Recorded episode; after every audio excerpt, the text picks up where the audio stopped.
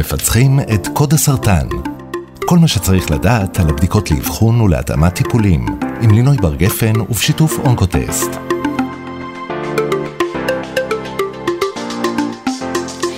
שלום, תודה שהצטרפתם אלינו לעוד פרק בפודקאסט מפצחים את קוד הסרטן. אני לינוי בר גפן, ויחד ננסה בכל פרק מחדש לצלול לעומקם של המחקרים הכי עדכניים, הכלים הכי חדשניים והבדיקות הכי מדויקות שיש בתחום הסרטן. והפעם, זה היה בעבר אחת מתשע, עכשיו זה כבר אחת משמונה. אנחנו נדבר על מחלת הסרטן אולי השכיחה ביותר בקרב נשים בעולם המערבי בכלל ובישראל בפרט, סרטן השד. עד כמה זה קריטי לאבחן אותה מוקדם? מה הבדיקות שמסייעות לרופאים ולרופאות להחליט האם יש צורך בכימותרפיה או בטיפול אחר? ואיך ניתן להעריך את הסיכוי לחזרת המחלה? איתנו באולפן דוקטור הדר גולדווסר, אונקולוגית, מנהלת היחידה לגידולי שד בשערי צדק. שלום דוקטור גולדווסר. אהלן. אז התחלתי עם הנתונים המספריים. Uh, אני חושבת עכשיו על עמותת אחת מתשע, שכל שנה או כל חמש שנים צריכה לעדכן את שמה. מה מסביר את העלייה הזו?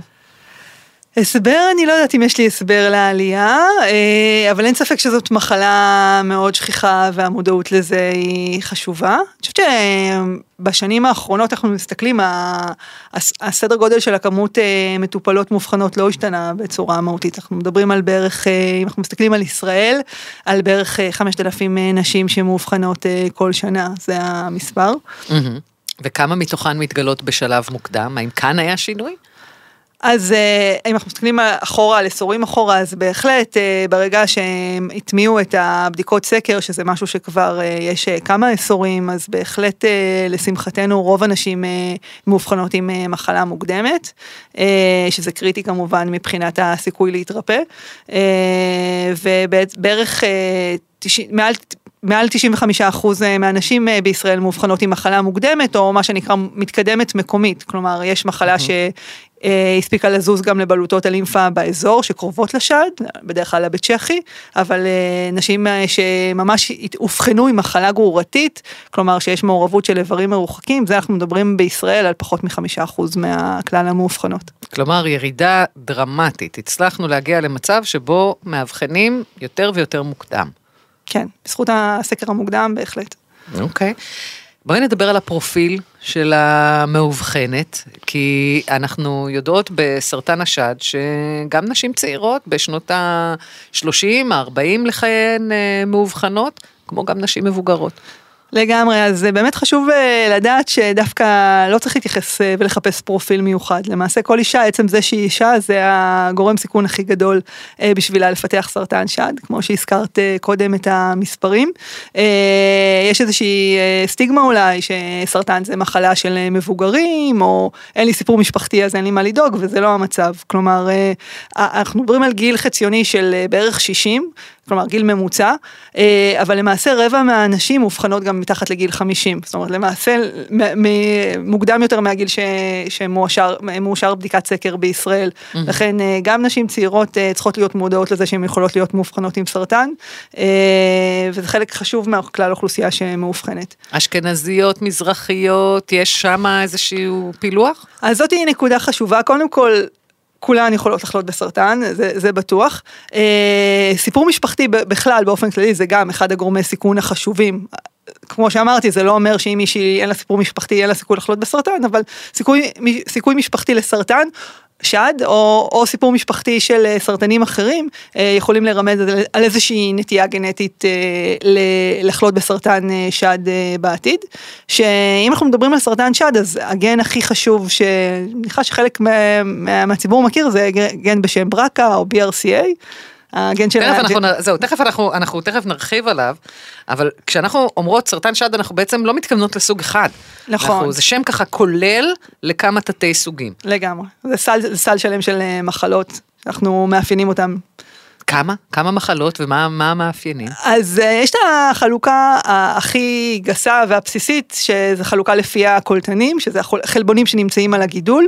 אה, יש שלושה חלבונים עיקריים שאנחנו מסתכלים עליהם, שני, שני אה, קולטנים להורמונים, האסטרוגן והפרוגסטרון, ויש קולטן נוסף ל-HER2, שבערך שני שליש עד 70 אחוז מכלל הגידולים הם חיובי, חיוביים להורמונים. אה, בנוסף, הם יכולים להיות חיוביים להורמונים ושליליים ל-R2, או חיוביים ל-R2. מה זה אומר מבחינת רמת הסיכון, החומרה של המחלה? אז אה, כשהגידול חיובי ל-HER2 זה כבר נכנס לסל אחר של מחלה, מחלה שחיובית ל-HER2 והדבר הראשון שיכתיב את הפרוגנוזה ואת הטיפול זה הביטוי של הביטוי היתר של HER2, זה בדרך כלל מחלה שמצריכה טיפול אה, כימי וטיפול ביולוגי אה, ולמרות שבאופן כללי היא מחלה יותר אגרסיבית, הפרוגנוזה עם טיפול מתאים שכן מצריך טיפול כימי וביולוגי היא מצוינת. יש גידולים שהם מה שנקרא גם triple negative, כשכל הקולטנים שליליים וזאת המחלה הכי אגרסיבית. כימית שאליה הטיפול העיקרי הוא טיפול כימי. אה, וזה משאיר לנו את, ה, את הגידול, סוג הגידול הכי שכיח, שזה חיובי להורמונים ושלילי ל-HER2, שזה בערך אה, שני שליש מכלל הגידולים. אה, זאת מחלה ש, ש, שהרבה פעמים חלק מהנשים לא צריכות טיפול כימי, שזה ככה באמת יתרון גדול בשבילם, אבל אנחנו כן מתאימים את הטיפול בהתאם למאפיינים נוספים שאנחנו מסתכלים עליהם ובדיקות נוספות. אוקיי. Okay. בואי נלך אחורה לפני האבחון, לדגלים האדומים. אה, אז במשך שנים שמענו אם את אה, במגע, ממששת, מרגישה גוש וכולי, אוקיי. אבל יש עוד? מבחינת אם יש תסמינים אז כמובן שישר אה, צריך לפנות לרופא, בעדיפות כירורג שד ש, שמבין ולבדוק מעבר למישוש, שינוי בצבע, איזושהי משיכה של האור או שינוי בפטמה, זה דברים שיכולים לרמז. הכי טוב לאבחן אה, בדרך כלל זה לאבחן אה, לפני שיש תסמינים, זה בדרך כלל, כשיש תסמינים בדרך כלל אה, המחלה תהיה, הגידול יהיה יותר גדול או סיכוי יותר גבוה כבר אולי למעורבות של בלוטות וכולי. ההמלצה היא בעצם לעשות ממוגרפיה של, ממוגרפיה כבדיקת סקר, שלגבי הגיל של ההתחלה אז אפשר לדבר על זה קצת אבל בישראל הבדיקות uh, מתחילות פורמלית מגיל 50, למרות שאנחנו מדברים על uh, התחלה מגיל 50 באישה ממוצעת, ללא סיפור כן. משפחתי וללא נשאות של uh, גנים וכולי, שבעצם אנחנו כבר היום יודעים שכנראה שווה להקדים את ההתחלה של הממוגרפיה כן. מגיל 40, זה כנראה כבר בחירה נכונה להתחיל, כי כמו שהזכרנו, בערך רבע מהאנשים יאובחנו עוד לפני הגיל שפורמלית אמורים להתחיל פה סקר, לכן יש פה היגיון בלהתחיל קודם. אני אציף את זה אפילו בצורה קיצונית. כמה נשים בישראל מסתובבות בלי לדעת שבעצם יש להן סרטן שד, כי הבדיקות מתחילות רק בגיל 50.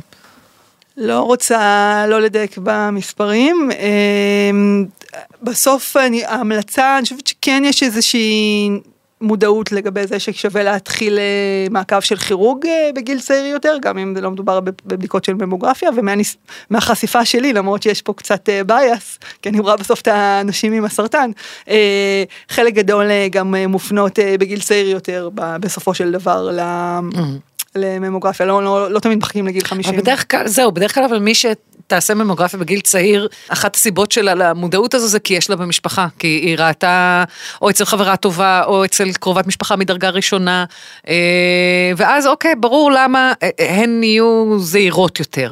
אה, אבל אני מסתכלת, את יודעת מה, אני בת 43, בחיים לא עשיתי ממוגרפיה, אין לי היסטוריה של אה, סרטן אה, במשפחה, ומדי פעם, את יודעת, אני קוראת, לכי תעשי בדיקה. ואני אומרת לעצמי, רגע, מבין מיליון הדברים שאני צריכה להיבדק אליהם, למה בעצם שאני אתעדף את זה גבוה יותר? כמו שהזכרנו, זו מחלה מאוד שכיחה. אה, מחלה שיש ערך גבוה מ- מלאבחן אותה מוקדם מכמה סיבות. קודם כל הסיכוי להתרפא בסופו של דבר הוא הרבה יותר גבוה. באופן כללי, אה, סרטן שד מוקדם, גם כשהוא מתקדם מקומית ועם מערב בלוטות, עדיין רוב הנשים יתרפאו מהסרטן, mm-hmm. אבל עדיין אה, עדיף לנו לאבחן את הסרטן מוקדם יותר. כשנשים שמאובחנות, מה שנקרא שלב אחד, שזה גידול שהוא יחסית קטן, ללא מעורבות של בלוטות, אנחנו מדברים על שיעור ריפוי של מעל 90 אחוז. מעבר לסיכויי ריפוי, כשאנחנו מאבחנים מוקדם יותר, הטיפול שלנו הרבה פעמים הוא יכול להיות יותר פשוט או פחות אגרסיבי, לצורך העניין, אה, אם אישה מאובחנת רק עם הגידול בשד ואין מעורבות של בלוטות, mm-hmm. אז הניתוח שהיא תצטרך לעשות זה ניתוח לשד. רוב הסיכויים שאפשר יהיה לעשות אה, ניתוח שהוא משמר שד, ללא צורך בכריתה מלאה. שזה מן הסתם יתרון לעומת גידול שכבר גדול יותר, שאי אפשר לעשות ניתוח משמר שד, וגם אה, הסיכוי שלה למעורבות של בלוטות הלימפה בבית השחי יהיה אה, נמוך יותר, ובמקרים כאלה הניתוח שעושים לבית השחי הוא ניתוח הרבה יותר אה, מצומצם, משהו שנקרא ניתוח אה, לזקיף, בדרך כלל זה כרוך בהוצאה של כמה בלוטות אה, לימפה בודדות, אה, וזאת לעומת נשים שיש להן כבר מעורבות של אה, בלוטות בבית השחי, ואותן נשים הרבה פעמים צריכות לעבור אה, ניתוח הרבה יותר גדול, זה נקרא גם דיסקציה. אה, פחות אוהבים את הניתוח הזה מבחינתנו, כי זה ניתוח שכן יכול להיות כרוך ביותר תופעות לוואי, כמו אה, נפיחות ובצקת כרונית של היד, שבהחלט אה, יכול להשפיע על התפקוד בעתיד. כן. עוד השפעות לזיהוי מוקדם זה איזה טיפול אנחנו נמליץ, כלומר, אחת החששות של אנשים זה הצורך בטיפול כימי, נכון. מבינה אותם, חלק גדול מהאנשים הטיפול הכימי זה שמשהו שיכול להציל את חייהם, אבל הצורך אה, לטיפול כימי בעצם ייגזר בין השאר מהיקף המחלה, כלומר אה, בצורה מאוד מאוד גסה, זה אה, הרבה יותר מורכב מזה, אבל נשים ככל שיש להם מעורבות יותר של בלוטות, הסיכוי שלהם לקבל המלצה לטיפול כימי מונע היא הרבה יותר גדולה בהשוואה לנשים שאובחנו עם גידול קטן ללא בלוטות. אוקיי, שכנעת, בסדר. אז אה, הזכרנו קודם את ה-BRCA, עכשיו בואי קצת נרחיב עליו. אז זהו, זה קצת מתחבר למה שאמרת אה, לגבי מוצא וכולי, אז אה, פה כן נכנס העניין של המוצא. אה, בישראל באופן ספציפי, BRCA זה... זה מה זה BRCA? זה איזשהו אה, אה, גן שיכולה להיות בו מוטציה, בעצם אה, בשני הגנים העיקריים, נקרא גם BRCA1 ו-BRCA2, שמוטציה בגנים האלה בעצם אה, מעלה באופן דרמטי את הסיכוי אה, לפתח סרטן. אנחנו מדברים על uh, סיכוי של uh, בערך 60 עד 80 אחוז לפתח סרטן שד לאורך oh, החיים, uh, בדיוק, ובנוסף הם גם מעלים משמעותית את הסיכוי לפתח סרטן שחלות, שפה אנחנו מגיעים למספרים של עד 20 עד 40 אחוז. בקיצור מאוד דרמטי. זה עדיין נתונים משמעותיים. לגמרי. יש סט שלם של המלצות לנשאיות של BRCA. אבל איך אני בכלל יכולה לדעת שאני נשאית של BRCA? אז קודם כל, באמת, אחת המוטציות היותר שכיחות זה מה שנקרא מוטציות של אשכנזיות דווקא, ומטבע הדברים יש אותן יותר באשכנזיות, אה, אז אה, בעצם... גנטית אנחנו, אנחנו מופלות לרעה. כן. אוקיי. אה, אז אחת לארבעים אשכנז... אחת, אחת מארבעים, אישה אשכנזית, גם ללא קשר לסיפור המשפחתי, יש סיכוי שהיא נשאית של BRC. אשכנזית מלאה או חצי חצי? זה יש משמעות? אחת לארבעים זה באשכנזית מלאה, אבל גם מישהי שהיא חצי אשכנזית, אז... אז זה אחת לשמונים, כן. כן. אוקיי. לצורך העניין. כן, אז אה, אה, שזה באמת נתון מאוד אה, מרשים, לצורך העניין אני השתלמתי בקנדה ולא, והבדיקה של BRCA גם אם חלית היא לא הייתה מכוסה אוטומטית, אבל אם מי שהייתה אשכנזייה היא קיבלה ויזה לעשות את הבדיקת BRCA ישר. אז עכשיו בגלל הנתון הזה שזה באמת מספרים מאוד גבוהים, כלומר כן. שתיים וחצי אחוז מכלל האשכנזים נשאים של BRCA, אז, אז בעצם נכנס לסל בישראל לפני שנתיים אפשרות לעשות בדיקת סקר אה, למוטציות ב-BRCA, לשלוש המוטציות השכיחות אה, בקרב נשאיות. זה מכוסה בסל לאשכנזיות, מטבע mm-hmm. הדברים בגלל העניין, ואפשר גם להיות חצי אשכנזייה כדי לעשות את הבדיקה. מספיק 50 אחוז אשכנזייה כדי להיות מכוסה? כן, okay. אוקיי. זה בעצם נבדק פר אה, הצהרה, כן. לא הולכים אחורה. וזה משהו שבהחלט אישה שיש לה את המוצא הרלוונטי, בהחלט צריכה לחשוב אה, בחיוב לדעתי, mm. לעשות את הבדיקה, בגלל שזה אה, משהו שצריך לדיין עם האישה, כי זה, לא, זה, זה בשורה מאוד מורכבת לקבל מן הסתם את ההבחנה של נשאות, אבל היום אנחנו יודעים שיש סט שלם של המלצות ו, ומעקב שהוא מאוד שונה מסתם אישה ממוצעת לנשים נשאיות, ולמעקב המוקדם הזה יש גם ממש משמעות מבחינת לצורך העניין זה משהו שיכול להיות אה, מציל חיים. אז... אה, התועלת, כן. כן. אה, יש נשים שמקבלות טיפול טרום, טרום ניתוחי. ויש כאלה שמטופלות רק אחרי הניתוח. מה, מה ההבדל בין אלה לבין אלה? למה אלה ככה ואלה ככה? אז באמת כל אישה שמאובחנת עם סרטן שד, אנחנו מתאימים לה את הטיפול אה, באופן אה, אישי, בדרך כלל זה, זה ב, בישיבות רב צוותיות שכוללות גם את האונקולוגים, גם את הכירורגים אה, וגם את אנשי הרדיולוגיה, הפתולוגים. ההחלטה האם קודם טרום ניתוח או קודם ניתוח בעצם נגזרת מה, מהמאפיינים של הגידול. שיש את ההיקף של המחלה, כלומר כמה המחלה התפשטה, אישה שהתייצגה אה, עם מחלה מאוד נרחבת, עם מעורבות של בלוטות וכולי, הנטייה תהיה באמת אה, לתת לה את הטיפול הטרום ניתוחי קודם. גם אה, לצמצם את הגידול ואולי לאפשר ניתוח יותר טוב וגם אנחנו יודעים שהיא בעצם צריכה כימותרפיה אז יש איזושהי עדיפות לתת את הטיפול קודם. בעצם המטרה העיקרית של הטיפול, או יש שתי מטרות לטיפול, אחד זה באמת אה, לצמצם את המחלה בשד ובבלוטות, כשנותנים טיפול טרום ניתוחי, וגם אולי המטרה הכי חשובה זה בעצם להקטין את הסיכוי לגרורות מרוחקות, שזה בעצם מה שהזכרנו, כשיש גרורות מרוחקות אנחנו כבר לא, לא יכולים לרפא את המחלה, אלא רק לטפל בה, זה יתרון אחד.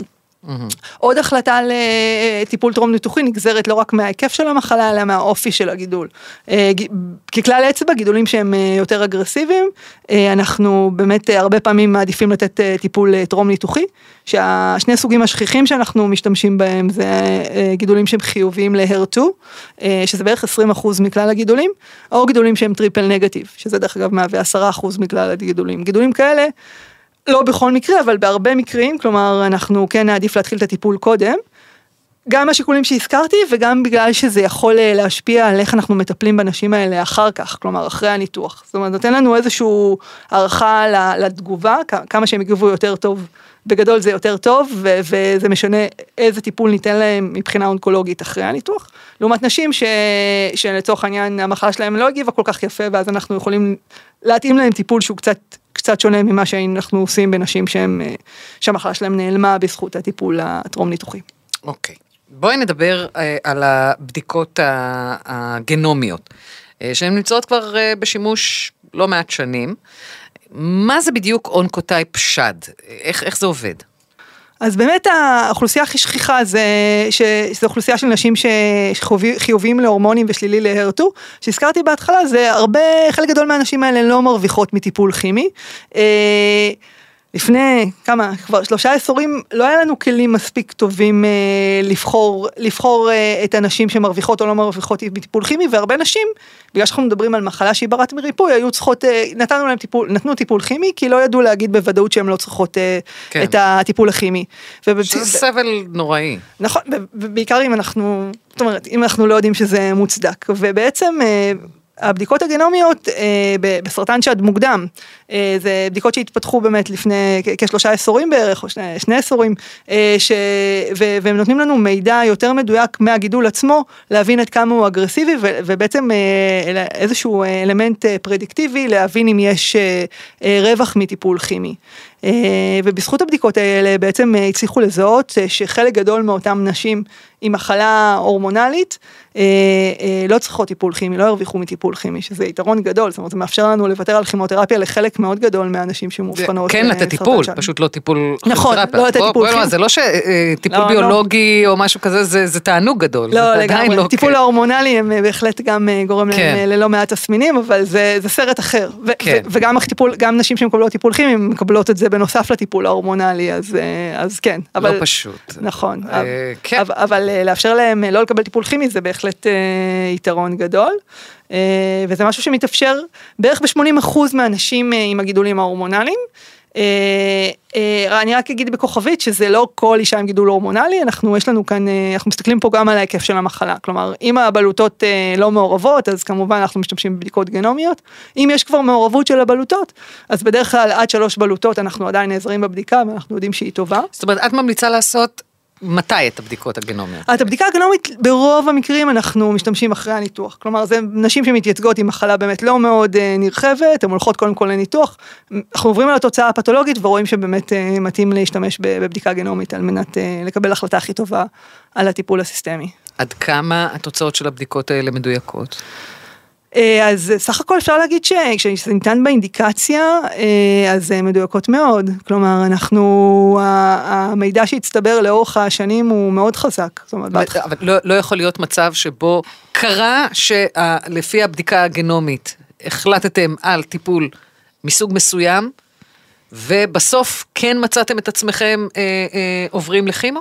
במקרים אה, נדירים, בגדול לא. אה, אבל כן, כמו שהתחלתי להגיד, זה, ש, זה שאישה מקבלת תוצאה שמצדיקה מבחינתנו לא לתת לה טיפול כימי, א', זה חדשות טובות שהיא לא צריכה, צריכה טיפול כימי, וגם זה איזשהו מדד פרוגנוסטי, כלומר אנחנו יודעים שהסיכוי שלהם להתרפא הוא עוד יותר גבוה מאישה שיש לה תוצאה גבוהה של הבדיקה הגנומית, אבל זה לא, זה לא אה, אומר שהיא בוודאות נרפאה, כלומר עדיין, אה, הסיכוי, עדיין קיים סיכוי לחזרה, אז, אז אותן נשים לרוב באמת לא מקבלות את הטיפול הכימי בשלב המוקדם, ורובם הם אה, במצב מצוין. אז אני גם מניחה שרובן מאוד מבסוטיות מההחלטה, אה, מבסוטיות עד כמה שאפשר, עד כמה שהביטוי הזה נכון במצבים כאלה, אבל אני מניחה שרובן באמת היו מעדיפות להימנע מכימותרפיה וללכת לשיטות טיפול אחרות.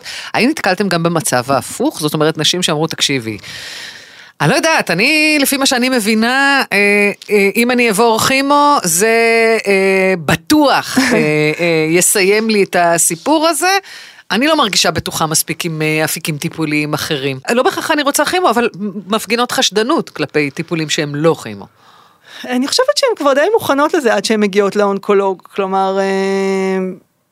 יש תמיד את המקרים החריגים, אבל בגדול אתה מסביר להם, אתה מראה להם את הנתונים, אני יושבת איתם, מראה להם את הגרפים גם של התוצאות, אבל אתה עדיין מסביר להם, עדיין החיים שלהם לא כאלה קלים, גם עם הטיפול ההורמונלי, עדיין מפנה אותם לקרינה, לרוב אה, מקבלות טיפול הורמונלי, שזה טיפול בכדורים לחמש שנים, שגם לא יש את התופעות לוואי, אז בדרך כלל אנחנו לא, לא מגיעים... כן, למרות שאת יודעת, זה מעניין, כי מבחינת אה, זכויות, פה, פה אני ככה אה, מדברת בכובע, בכובע אחר שלי, מבחינת uh, זכויות, המדינה uh, תשלם לך יותר אם את תהיי מטופלת בכימו מאשר בתרופות הורמונליות, למרות שכמו שאת אומרת, התופעות עלולות להפוך אותך גם למישהי שצריכה נכון. עזרה. תראי, זה נכון, אנחנו, אני רואה את התופעות האלה כל יום בקליניקה, אבל טיפול כימי הוא יותר קשוח, כלומר... אין ספק, אבל כן. יש, יש איזה כאילו החלטה גורפת כזו, של אם את לא מטופלת בכימו או בהקרנות, את לא צריכה עזרה מהמדינה. את יכולה ללכת לעבוד, את יכולה כן. בעצם לתפקד כאילו כלום לא קרה. וזה לא נכון. נכון, ברור שיש להם קשיים. בסך הכל אה, אני כן אה, מעודדת את המטופלות אה, לנסות לחזור לשגרה, כמו שהזכרתי, זו תקופה של לפחות חמש שנים. Mm-hmm. פלוס אה, לפעמים חלק מהאנשים זה כן. עשר, חלק מהאנשים זה עשר שנים, אז אני, אני חושבת שזה טוב להם אה, לחזור ל, ל, לעבוד, אני לגמרי רואה גם מטופלות שלא לא יכולות לחזור לשגרה, גם אם הם רק אה, קיבלו קרינה ומקבלות טיפול הורמונלי, כלומר נורא קשה להם ואנחנו אה, לגמרי מנסים אה, להתייחס לזה ולתת להם את הטיפול התומך סביב זה, בין אם זה כל מיני טיפולים אינטגרטיביים, אה, כמו למשל דיקור וכולי שיכול לעזור ב, כן. בתופעות, אה, לפעמים זה גם צריך טיפול, טיפולים תרופתיים, להתמודד עם התופעות לוואי, שזה זה גם אה, קושי. זה גם שאלה של גישה בדיוק לפני ש... אה, אה, נכנסתי לכאן כדי להקליט את השיחה הזאת איתך, הייתה אצלי לקוחה חדשה, חולה אונקולוגית, ותמיד אני שואלת את החולות, אוקיי, איפה את מטופלת? אמרה לי את שם בית החולים, אמרה את שם האונקולוגית, ושאלתי אותה, האם את מרוצה? בדקת גם מקומות נוספים? לא, את יודעת, לא עם איזה אג'נדה נסתרת, אלא כי זו שאלה סטנדרטית. והיא אומרת לי, כן, בדקתי מקום נוסף, אה, נתנה שם של מרכז רפואי דווקא שמאוד נחשב, שם של אונקולוגית אה, דווקא מאוד מוערכת, החלטתי שלא. אני אומרת לה, למה? אז היא אומרת, הגישה שלה לא הייתה אופטימית כמו של האונקולוגית שבסוף כן בחרתי. עכשיו, זה ככה תפס אותי, כי זה לא פעם ראשונה שאני שומעת את זה.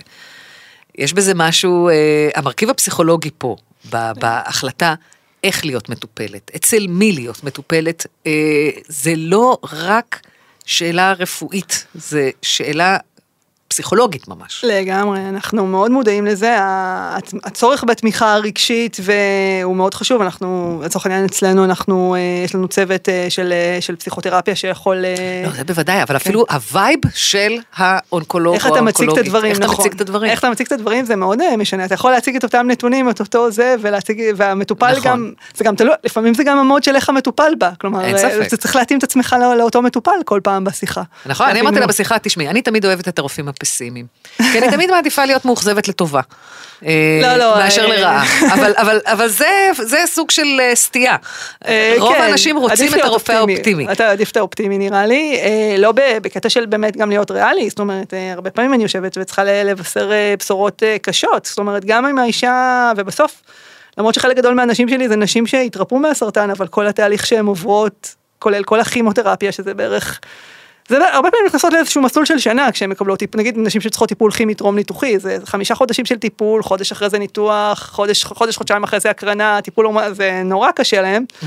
גם עם, עם השיפור בתרופות אנחנו רק לא רק, אבל הרבה יותר מוסיפים טיפול מאשר מורידים טיפול באיזשהו מקום. נכנס איזה טיפול ביולוגי חדש, זה עוד, עוד שנתיים של טיפול ביולוגי בנוסף לטיפול ההורמונלי, כלומר... כלומר, משך הטיפול הלך וגדל. גם הלך וגדל וגם הכמות אה, לפעמים תרופות הולכת וגדלה. ויחד אה, איתה גם כמות תופעות הלוואי. בהחלט, זאת אומרת, השיקולים הם בעיקר של תופעות לוואי, וזה לא, לא פשוט. אה, אז גם עם נשים שיודעות שסיכוי גבוה שהם יתרפאו, כל ההתמודדות הזאת היא, מאוד מורכבת בשבילם, אבל כן, איך, איך מציגים את הדברים והאופטימיות, אני חושבת שזה מאוד חשוב.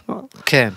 עכשיו, אם נחזור לבדיקות הגנומיות, שמשם נגזר באמת הטיפול וכל המערך הרפואי והפסיכולוגי הנלווה.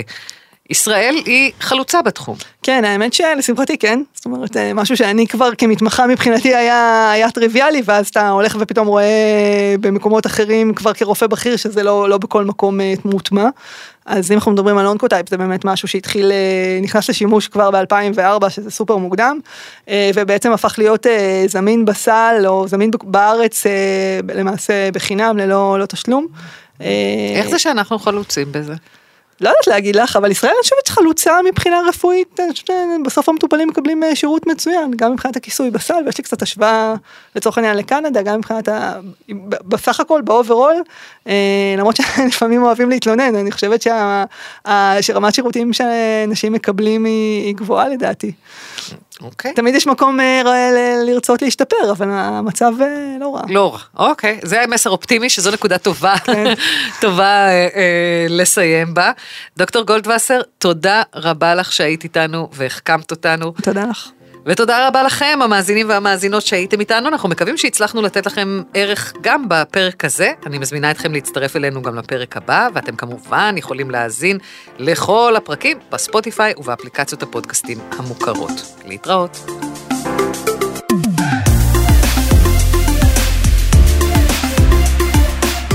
כל הנאמר בפודקאסט זה אינו מהווה תחליף לייעוץ רפואי. הוקלט באולפני אדיו, המשווקת את ספוטיפיי בישראל.